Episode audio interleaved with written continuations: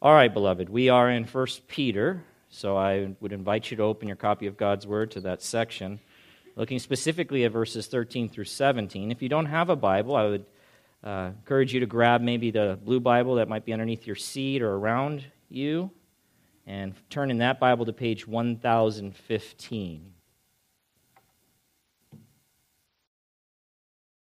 1015. I don't think this clock is right. What time is it? No, it's not.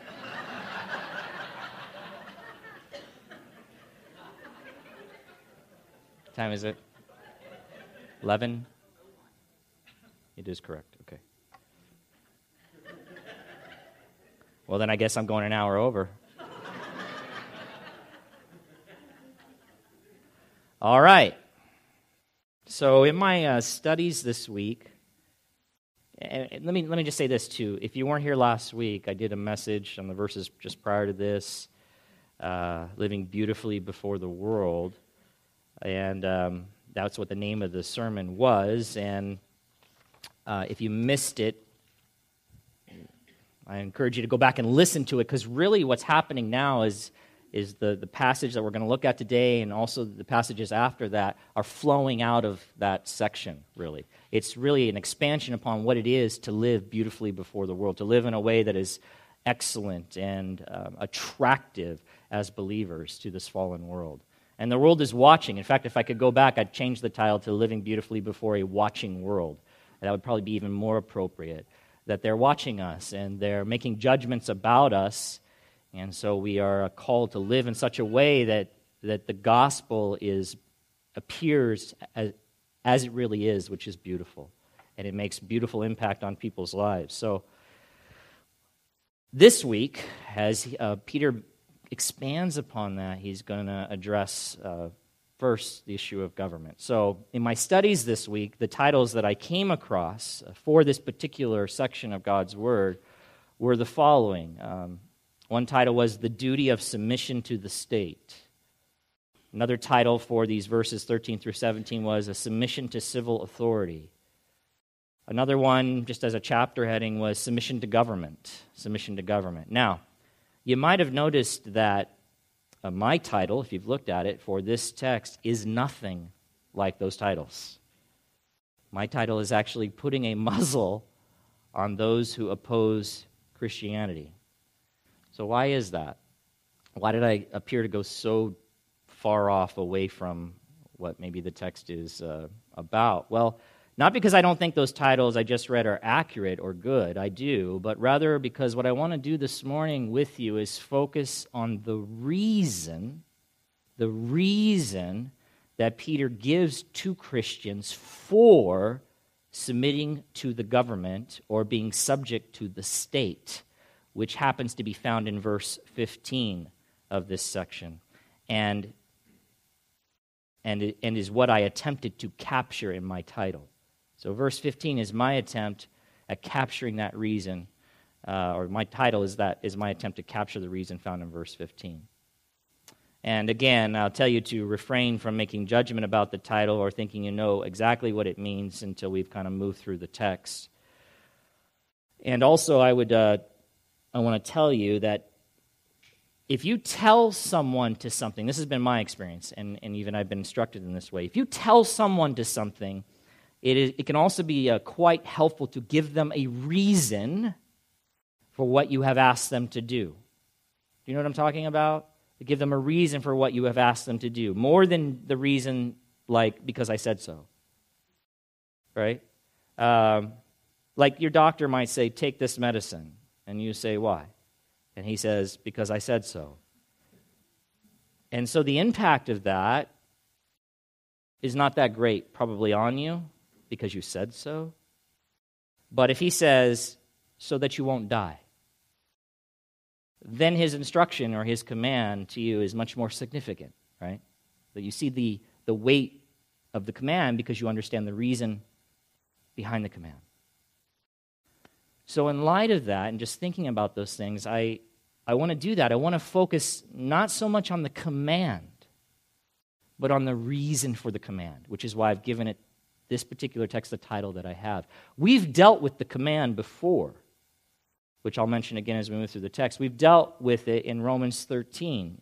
You might remember if you were here extensively, four messages on the Christian and government. So I would encourage you to go back if you want to hear more about that and listen to that uh, sermon or sermons. And we'll, we'll review again the command. And Peter doesn't dive as deep into it because he's not looking to expand so much on the command, but he's really driving home this idea of living beautifully before the world. And he, he does give us a reason here for the command, and, and that reason is what I want you to really understand and get. I think it'll help you appreciate the command in a way that maybe you haven't before. Okay? Are you with me? Excellent.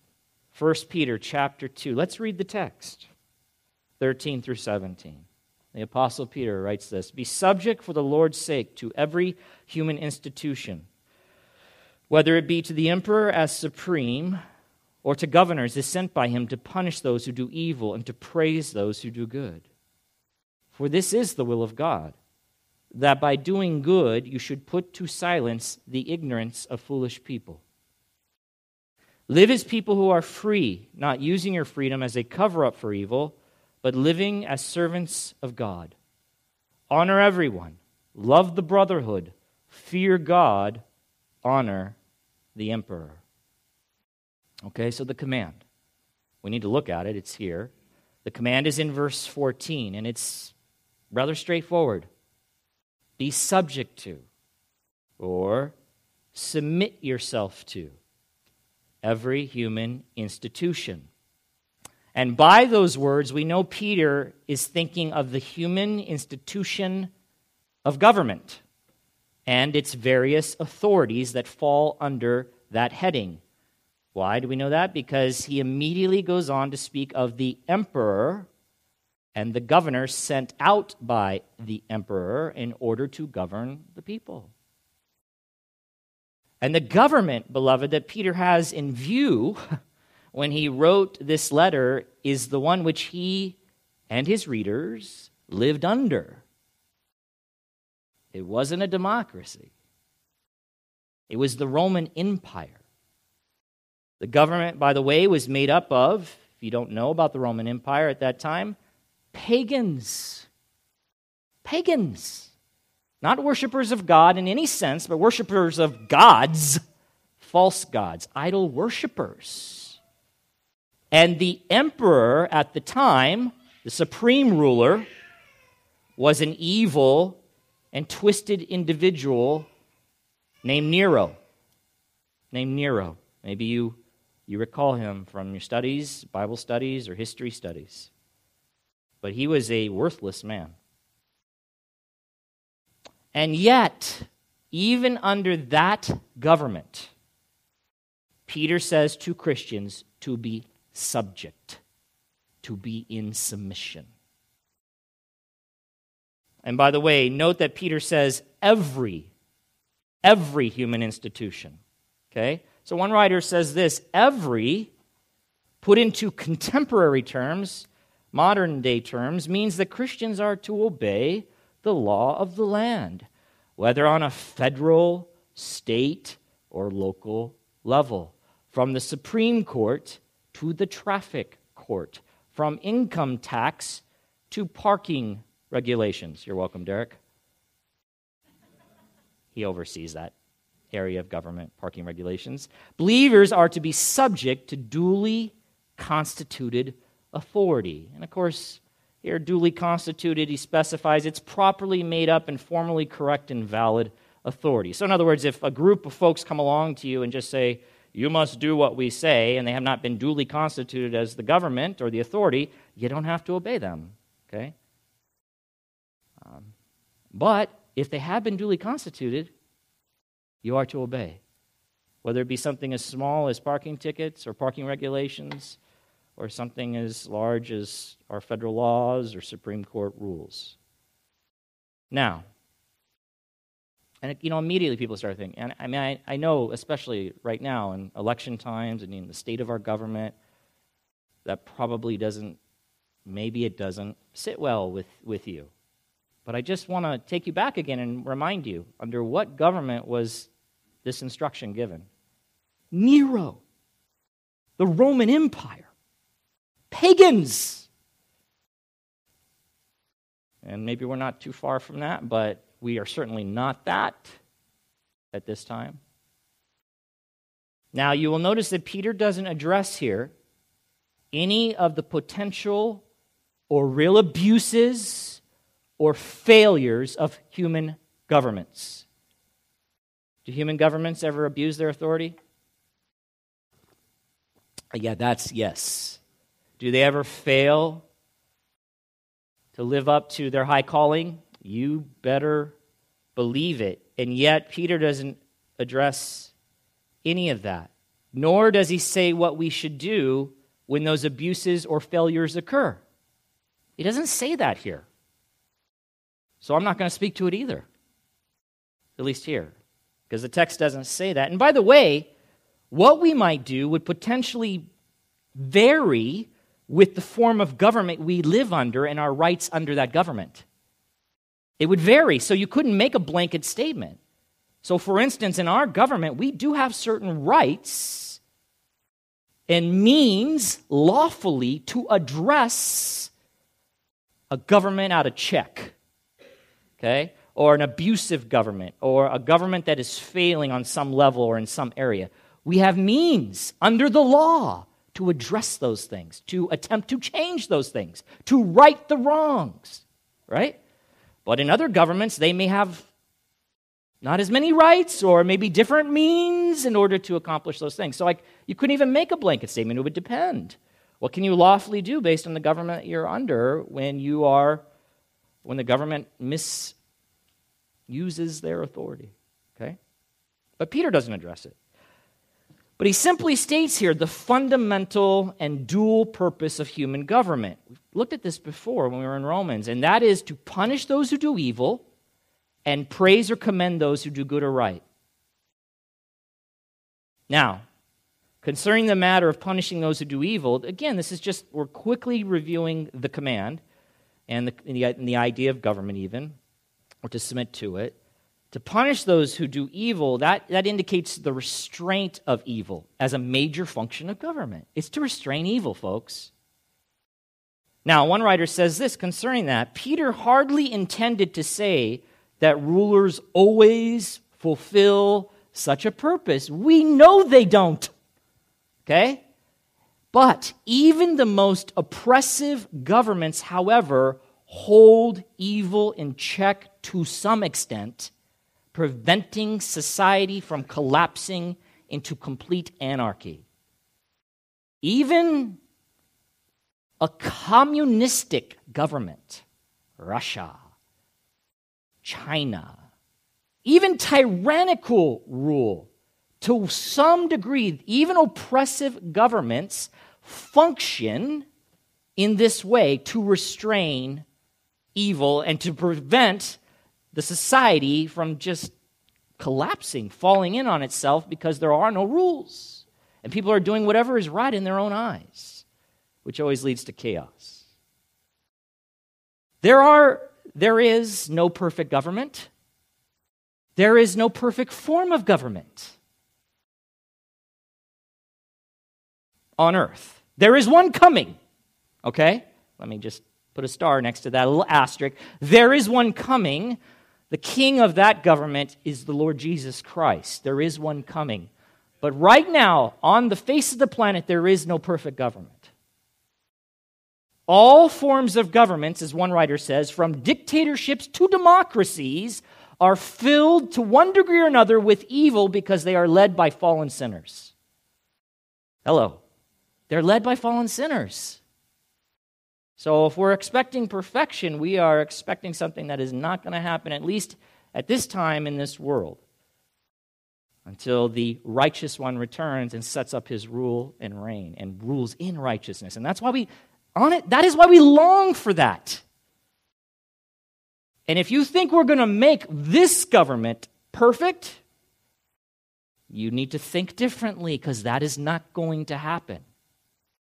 That is not going to happen. Now, we can influence it, we can have an impact on it for the good, but it will always have faults. It will always, on one level or another, fail. And it will even, and has, misused its authority. Okay? But Peter's, Peter doesn't address any of that. One writer says this, Christian uh, commentator Government is a provision of God's mercy for fallen man, for the curbing of the worst excesses of man's sinfulness and the maintenance of a degree of order in a world disrupted by man's disobedience. Government at its core, the way I understand it and see it biblically, is not a curse. It is frustrated by the sin of man. But government in and of itself is not a curse, but it's a gift. It's actually a gift of God to fallen humanity. Not without its problems, but a gift. I, I would liken it in some ways to the family unit. You tell me, do you guys have a perfect family unit? Any of you? Anybody? Are you thankful for the family unit? I'm, I, it's a gift of God. It's a blessing. It is a foundation of our society. It makes society, beloved, possible. It gives it strength and stability. And of course, that's why Satan is constantly attacking it. Okay? But like that, the family unit can also be a mess. And you can have abusive fathers and mothers, and you can have people, parents failing to do what they're supposed to do, kid, children failing to do what they're supposed to do, your relatives, harshness, and all of that. And yet, I'll still take the family unit, even with all of that. Because it's a gift, it's a blessing to have it, even with the mess that it is. I don't, I don't want a world, in other words, as we currently stand, or to live in a place where there is no form of government. And not only is the government's purpose to punish evil and thereby restrain it due to the fear of being punished, right? Okay? But government also helps maintain order in society by commending or praising good citizens. At least that's what Peter says. Now,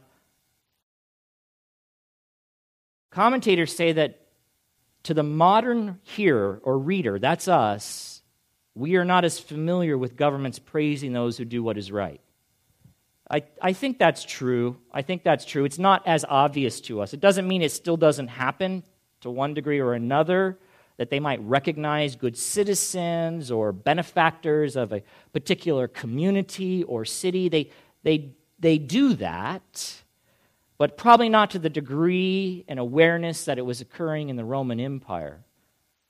The Romans, one writer says, would erect statues, grant privileges, or commend in other ways those who helped the community. So the bottom line is governments are to maintain order and peace in society through punishment and praise. That's it. This isn't rocket science. Punishment and praise. Similar, by the way, to how a household with children functions. Yes? Yeah. You punish bad behavior, hopefully, to whatever that means, but you punish bad behavior to discourage that, and you reward good behavior to encourage that. And to some degree, this works to achieve some level of order and peace and prevents absolute anarchy and chaos within your home. Okay? It doesn't mean there's not moments of anarchy and chaos.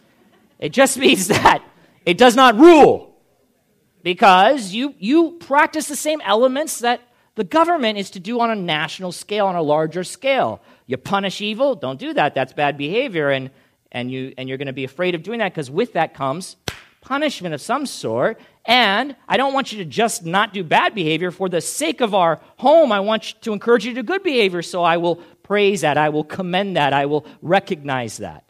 Even businesses do this. I mean, this is just basic um, principles to maintaining good order within a structure or society or okay and i would add this that any government that as a rule as a rule actually praises and promotes evil because I'm, I'm sure some of you are thinking but doesn't our government um, doesn't it promote actually evil okay in some instances it does homosexual marriage that's evil our Supreme Court is promoting evil.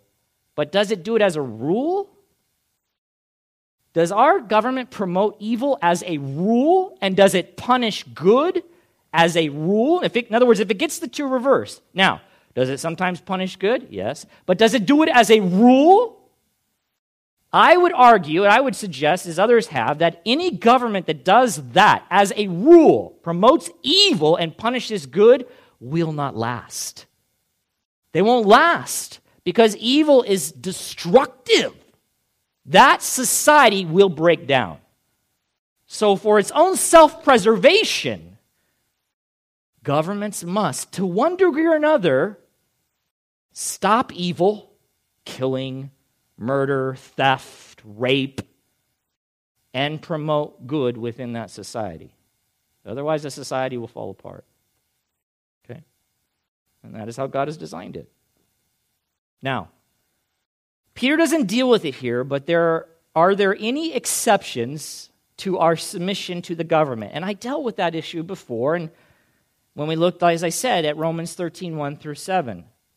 But the answer is clearly yes, and I'm not going to develop it now. But as we look at the scriptures and we see the practice of even the saints and even Peter and Paul, the same ones that are telling us to submit to the government, and we see historically what they did. There were times, or even going back into ancient Israel, there are times when they disobeyed the government. So, what are those times? Well, the answer is this when the government tells us to do something that God has forbid, when it tells us to do something that God has forbid, or prevents us from doing something that God has commanded, then we must not submit then we must not. It's not even a really a choice at that point. We, can't, we must not submit because God is the ultimate authority. All right? So that's the exception. One writer says it this way For the Christian, the state is not the highest authority. And whenever a government demands that which conflicts with the dictates of the conscience, enlightened by the Holy Spirit and the Word, then the Christian must obey the Word of God and suffer the results. However, under ordinary circumstances, which is most of the rest of the time, believers should actively support civil government in its promotion of law and order, as God has designed it. You with me so far? Now, skipping verse 15 for a moment, which is the reason for the command, let's just quickly look at verse 16. And then I'll come back to 15, and then I'll close with 17. Okay? So, there in verse 16, Peter says this Live as people who are free, not using your freedom as a cover up for evil, but living as servants of God. There's a discussion among commentators exactly what Peter's getting at, but I think Peter's point here is simply this. While it is true, and I don't have time to develop this all either, but while it is true that believers are indeed free in Christ, they are free in Christ, this Christian freedom that they have is not to be used as a covering. Literally, the word means a veil or mask for evil. And in the context, the evil would be not submitting to the governing authorities under ordinary circumstances. Rather, their freedom in Christ is given to them so that they might live for God as servants of God.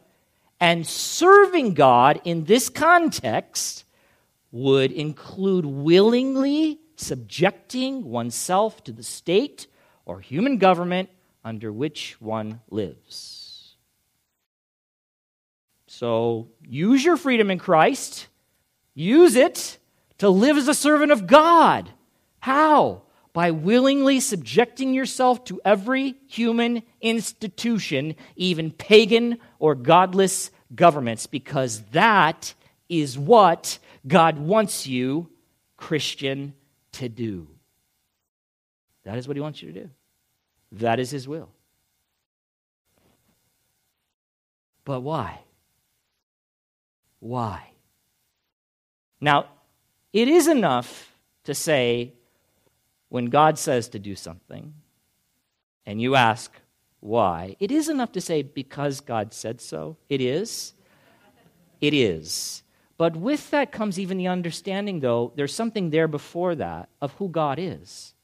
Well, God is almighty, all sovereign. God is all good, all wise, all righteous. God is love and mercy. We understand the character of God, and so you don't need really anything else at that point. God has said it. That's enough for me. At least it should be.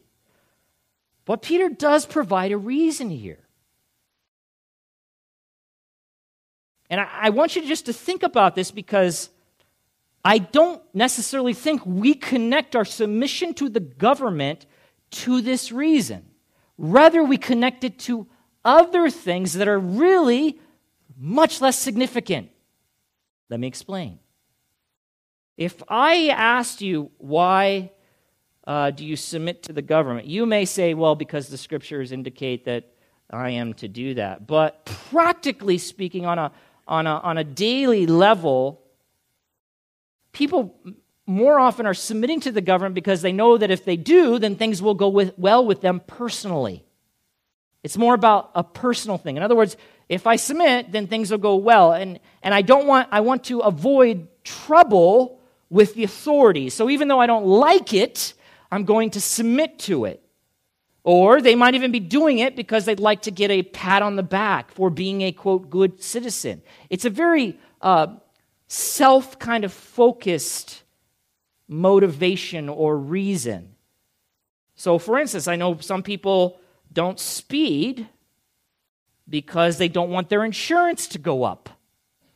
Because if you get a ticket, it goes up.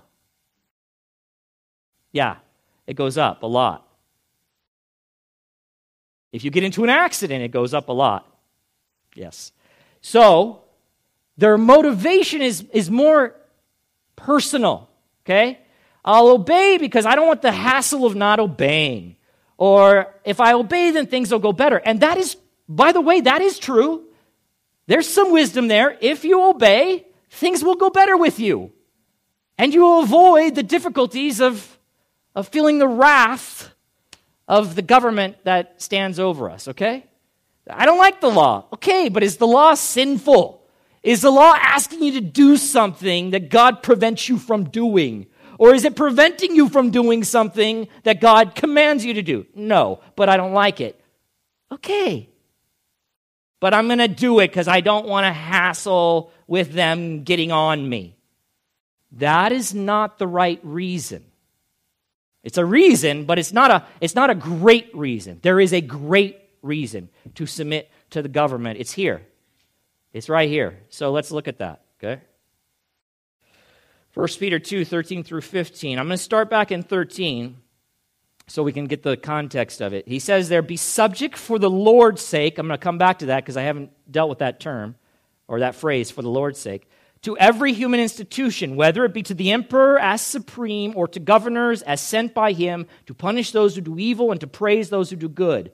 For this is the will of God that by doing good, you should put to silence the ignorance of foolish people. Okay? Notice he doesn't say that by threatening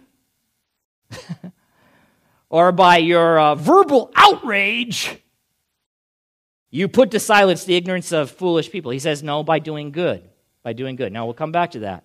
But first, verse 13. He says, For the Lord's sake, be subject to these governing authorities. That's what he's talking about. For the Lord's sake. That could be understood this way it is concern for his cause. Concern for his cause. What would that be? How about this? Concern for his church. concern for the gospel of Christ. So, concern for his cause, you are to subject yourself so as not to, for instance, bring dishonor on his name or increase or increase persecution of his church by disobedience or unruly conduct. Now, I'll get back to that in a second, especially historically here in a moment when we talk about what was going on during that time. But the cause, the, the, the thought is bigger than you. It is connected to Christ, His church, His gospel. For why one would willingly subject themselves even to an oppressive pagan government, why one would subject themselves to that government. Again, with the exception of them saying, do something that God has said don't do, or don't do this, and God has commanded you to do that. Those are, that's always the exception. But verse 15 is the reason, and I think uh, 13 hints at it, but 15 is the reason. So, verse 15, reason. For this is the will of God that by doing good you should put to silence the ignorance of foolish people. The word translated, Greek word, put to silence, literally means to muzzle. That's what it means to muzzle. You know, like a dog. You put a muzzle on a dog so that they theoretically, I guess, can't uh, bite or, but if, you, if it's tight, they can't even open their, their jaws. They can't make a noise. Hmm? So that's where you'll start to see this is where the title came from. It means to muzzle. Metaphorically, the verb means to stop the mouth so that the objector is unable to say anything further. Okay? By doing good, you should put to silence or muzzle the ignorance of foolish people. Now, the doing good, the doing good, that is not general doing good because verse 15 follows verse 13 and 14. So, in the context, the, the doing good that Peter has in mind is submission to human authorities. That's what he's talking about. The doing good is submission to human authorities. By doing good, by submitting to the human authorities, one will muzzle the mouth of those who oppose, in this context, Christianity who oppose the church, who oppose the gospel. Now, we'll, we'll, look at this more, but one writer says this The reason Christians ought to submit is quite clear and basic. Such conduct stops the mouths of the gospel's critics. It is the will of God for Christians to engage in doing right by respecting authority so as to silence the ignorance of foolish people. These foolish people would be unbelievers, those uh, critiquing the church verbally. One writer goes on concerning this text and adds this The implication here is that the attacks thus far have been by word rather than deed, because you're muzzling them, you're silencing them. So these are verbal attacks. The enemies have their mouths open rather than their eyes. They're just spewing forth foolishness concerning the church because they oppose Christianity.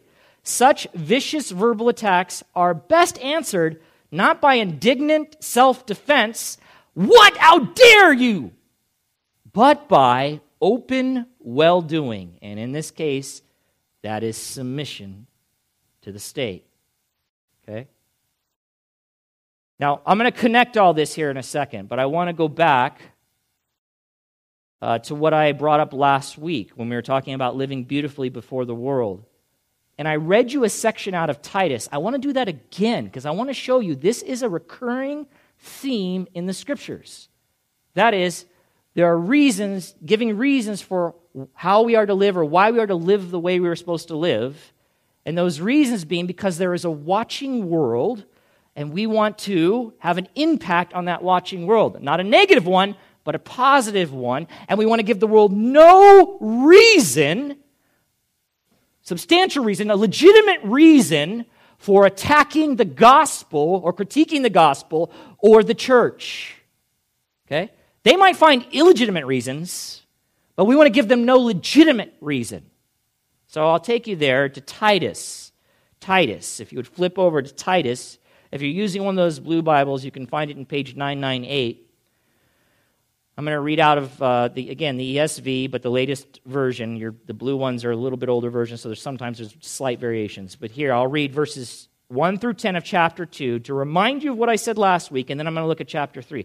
So here it says, But as for you, the Apostle Paul, teach what accords with sound doctrine. Older men are to be sober minded, dignified, self controlled, sound in faith, in love, and in steadfastness. Older women likewise are to be reverent in behavior, not slanderers or slaves to much wine. They are to teach what is good, and so train the young women to love their husbands and children, to be self controlled, pure, working at home, kind, and submissive to their own husbands. Why?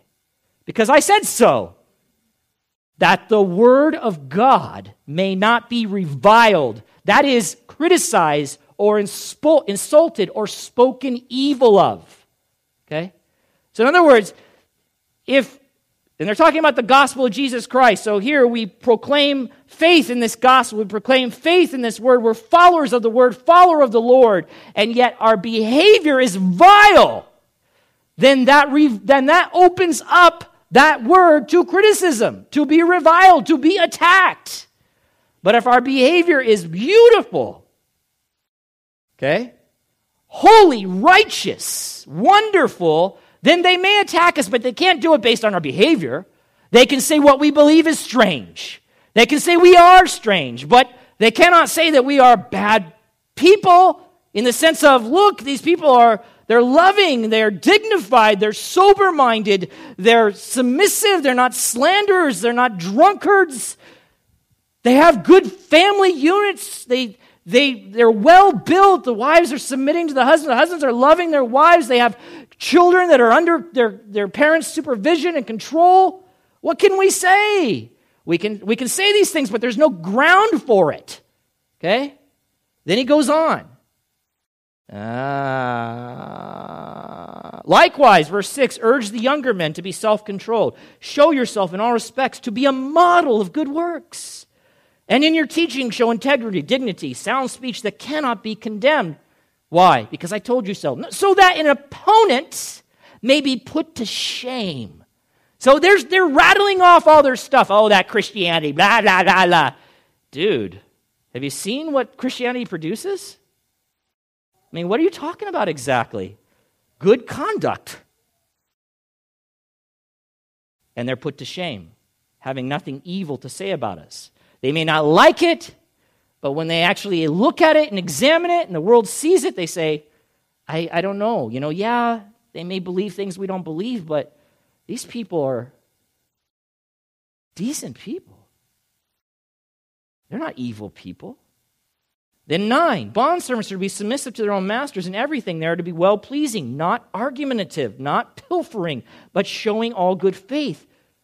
Why? Because I said so. No, so that in everything they may adorn the doctrine of God our Savior. And last week I read you the NIV translation, which was, they will make the teaching about God our Savior attractive. Now, that's what I said last week, but check this out.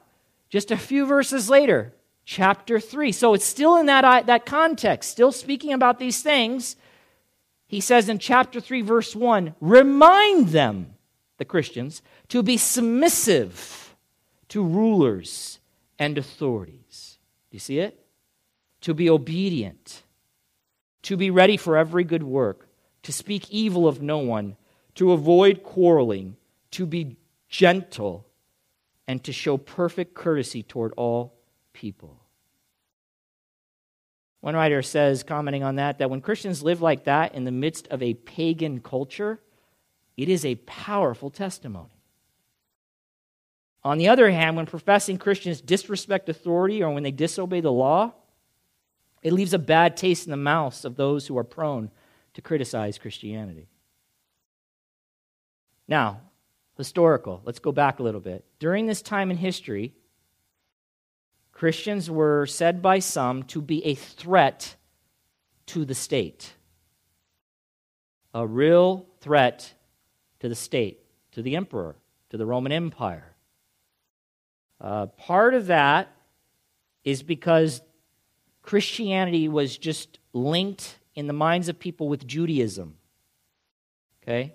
They just thought Christianity was a subset of Judaism. And the Jews, they knew, hated having the Roman Empire rule over them. And they didn't like it, and there were, there were, uh, there was pushback against that. So they, linking those two together, they would see Christianity as being a subset of Judaism. Then they're no doubt the same, and they don't want the Roman Empire ruling over them, and they look to overthrow us. That's part of it. Two, there in that time and culture there was emperor worship. They they worshiped the emperor as a god. That was common. The Rome, Roman people did. But the Christians worshiped the one and only true God and would not bow down and worship to the emperor. All right? So, again, all right, this, uh, these Christians, I don't know about them. They're potentially a threat to the kingdom, the king, the emperor. Beyond that, it, had, it was said that they did worship a king, which means they had another one. His name was Jesus. They talk about him being resurrected and stuff, died, resurrected. I mean, they're crazy, you know, but, but these folks, I think they're a threat to the empire. Now, listen, as that nonsense is going on, because the reality is they were not a threat, but how would you know that? Well, so someone begins to spew that nonsense. They're a threat. They're looking to overthrow the government, so on and so forth. Okay, but they willingly submit to the governing authorities. I mean, that's all we keep, that's what we see. In fact, these folks submit better than the folks that supposedly worship the emperor. These folks, these folks live in such a way that it demonstrates their whole life is a life of submission to authority. I don't know, I you may say these things, but they don't make any sense. Because I look and I see these are submissive folks. They're just living their lives in peace. They're not tyrannical. They're not looking to rebel and, and take over. They're just living their day in and out, and they do it in a way that we have to say is pleasant. Seeking to live at peace with all men and obeying our many laws. You see? So the accusations then appear groundless, and the mouths of those who oppose Christianity are effectively silenced. Their foolish words end up falling on deaf ears because of the submissive behavior of God's people, even to a pagan government. One writer says by submitting to government, Christians demonstrate that they are good citizens, not anarchists. Hence, they extinguish the criticisms of those who are ignorant and revile them. He goes on to say that such ignorance is not innocent, but culpable, because it's rooted in the foolishness of unbelievers and they are foolish because they do not fear the Lord and walk in his ways, and hence their ignorance is culpable. They're responsible for it. Another goes on to say this good behavior of Christians will minimize slanderous attacks on believers. Opponents will be discovered to be animated by hatred. In other words, you'll, you'll see what they're really about. That assumes that believers don't validate their accusations through their unwillingness to submit to the governing authorities. Opponents will be discovered to be animated by hatred, lacking any objective ground for their criticism of believers. So, I said all that to say this, to come back a little bit. Think bigger than just your personal uh, benefit or lack of benefit when it comes to submitting to the government. Think bigger, beloved. Think about this. Your submission to it has an impact or can have an impact on the gospel. That is what it said about it. And even on the persecution of the church. If these people did not live in submission to that Roman government and then gave validity to all the foolishness that was being saying that they're just a bunch of tyrants because they weren't careful to obey, then that would have given Rome valid reason to crush them. Okay? Now, we know ultimately Rome did come after them. They did. But it was not any fault of theirs. It was not any fault of theirs. So our we're thinking bigger. We're saying, listen, I'm here for a short period of time, right? You're thinking bigger. I'm here for a short period of time. I'm an alien that's a passing through. Where am I passing through to? Heaven, kingdom of, right? I'm, I'm headed to that eternal kingdom. I'm passing on to heaven. I have a short time. What am I here for? To make the gospel known? To not put any barriers in its way? To not make that more difficult or to create a situation where it's harder to proclaim the gospel because I am now inviting persecution because of my foolishness, because of my lack of obedience? Think about this with me. This is what's unique about Christianity. Because of the scriptures, because of God's design and plan and what He has said, and His will be in subjection to the governing authorities, Christianity has been allowed to function in every form of government. It has succeeded. In China, communistic, the church grows. In Russia, communistic, the church grows. In tyrannical rules, the church grows. How do you think that is? Do you think it's because they're like, we don't have to listen to you? We have a Lord, and it's not you. We're citizens of another kingdom. We, are not even citizens here. We're passing through. We don't have to obey these dumb laws. Where, where do you think they would get with that? Huh? The government would crack down. The government would push them out. It would make things much more difficult. But because they're living for God, they say, listen, we submit to Him, and as we submit to Him, then we basically operate, in a sense, under the radar. We're not drawing unnecessary attention to ourselves. And because we want to be here and stay here as long as we can, we submit, even though some of it might be foolishness. We don't care. We submit because ultimately it's not about my personal benefit or lack of benefit or I obey this traffic law because I don't want to get, get a ticket. No, I obey this traffic law because I want to be known as one who submits to these governing authorities. That way, when the fools begin to rattle their nonsense about the church and the gospel of Christ, people will look around and go, What are you talking about? These are submissive people. They're no threat to us. And we stay and we continue to preach the gospel and call people out of darkness and into light through the, through the word. You see? Because God has a plan. And then on top of that, we make matters worse because then we don't do this. Because somewhere, somewhere along the way, someone told us, you don't got to submit. Like, you know, you don't have to, if you don't like the law, then you don't have to obey it. What? That's not from the Bible. That's not from the Bible. That's from the rebellious spirit that resides in us. So, do you see the bigger reason now for submitting to the government? Not just because God said so, certainly, but by doing so, by doing so, I put a muzzle on the mouth of those who are attacking the gospel and the church and our faith. Doesn't mean they're going to stop doing it, but in this particular circumstance, we muzzle them. And you see as we go, it's just continuing. Live in such a way that's honorable and godly. Give them no reason to discredit the gospel of Jesus Christ. That way, when we come to people and we share the gospel, they go, Yeah, I know I don't know everything about it, but the people are beautiful. And God, they are there's something wonderful about them. They're they have a quiet spirit, they're submissive, they their, their lives are, are ordered in a, in a good way. Even though they may not be able to understand all that, they can see and go, okay, that's good, as opposed to, you want to tell me about Christ or Christianity? Please. My neighbor says he's a Christian. He breaks the law all the time. He cusses. He yells at his wife. I can hear it. He drinks like a sailor. Or maybe it's curses like a sailor. I don't know. But either way, sailors do both. That's what I've heard. Do you see what I'm saying? And then we just we we rip from under it. we just rip out the gospel or we just destroy it. The church needs to repent.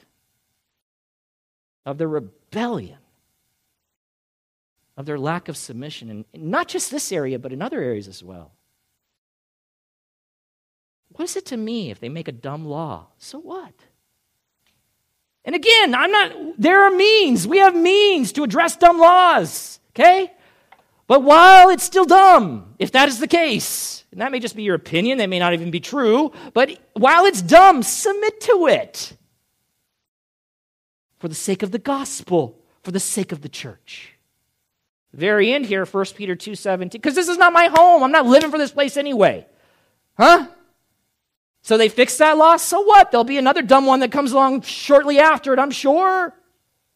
And I don't even I don't even mean to demean the law because much of the law is good and wholesome and wonderful, and thank God for it. But we tend to focus on the, the one or couple that we really hate. Finally, in 1 Peter 2.17, honor everyone, love the brotherhood, fear God. And he closes with, he ends with this honor the emperor. So he, he begins with honor and he ends with honor. And again, there's been a lot. These are each, you could go to each one and we could talk about each one, what it means in the command here. But I'm, I'm going to suggest this that this is what Peter is intending, possibly, okay, by closing it out this way. You ever use uh, those if then formulas in Excel? So the idea is if this verse equals this, then this, I'm sorry, verse. I got to change thought. Uh, if this cell equals this, then if you see this, then, then this over here in this cell. It's an if then. I think it's kind of an if then here. Okay?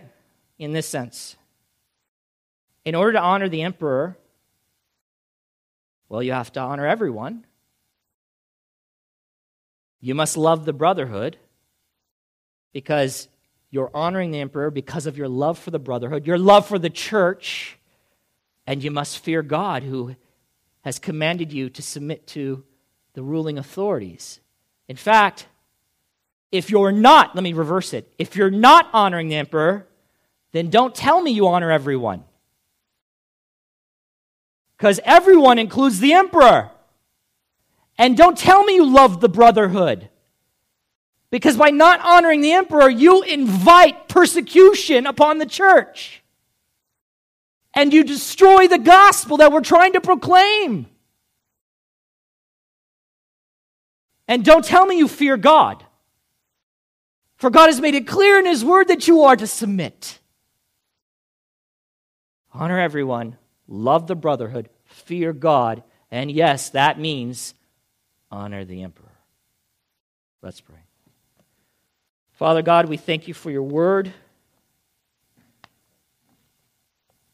Help us to trust it, to believe it, to trust it, to abide by it, to come under it, to submit to it. Father, your way is good and right, and you have a plan, and we need to get in line with it. To the degree that our lives are not in line with your plan, because that's the one that matters, may we repent, Father, and may we begin to, to behave in such a way, to think in such a way that aligns with your word and therefore honors you and ultimately advances Jesus Christ in this lost world. Pray your power, Father, to, to do that through your Spirit, trusting in Him. And Father, I also ask for your forgiveness where we have failed in so many ways. Forgive us of our rebellious spirits that continually seem to rise up in our hearts and, and want to say no to the authorities that are over us. I ask your blessing on us, your church. In Christ's name, amen.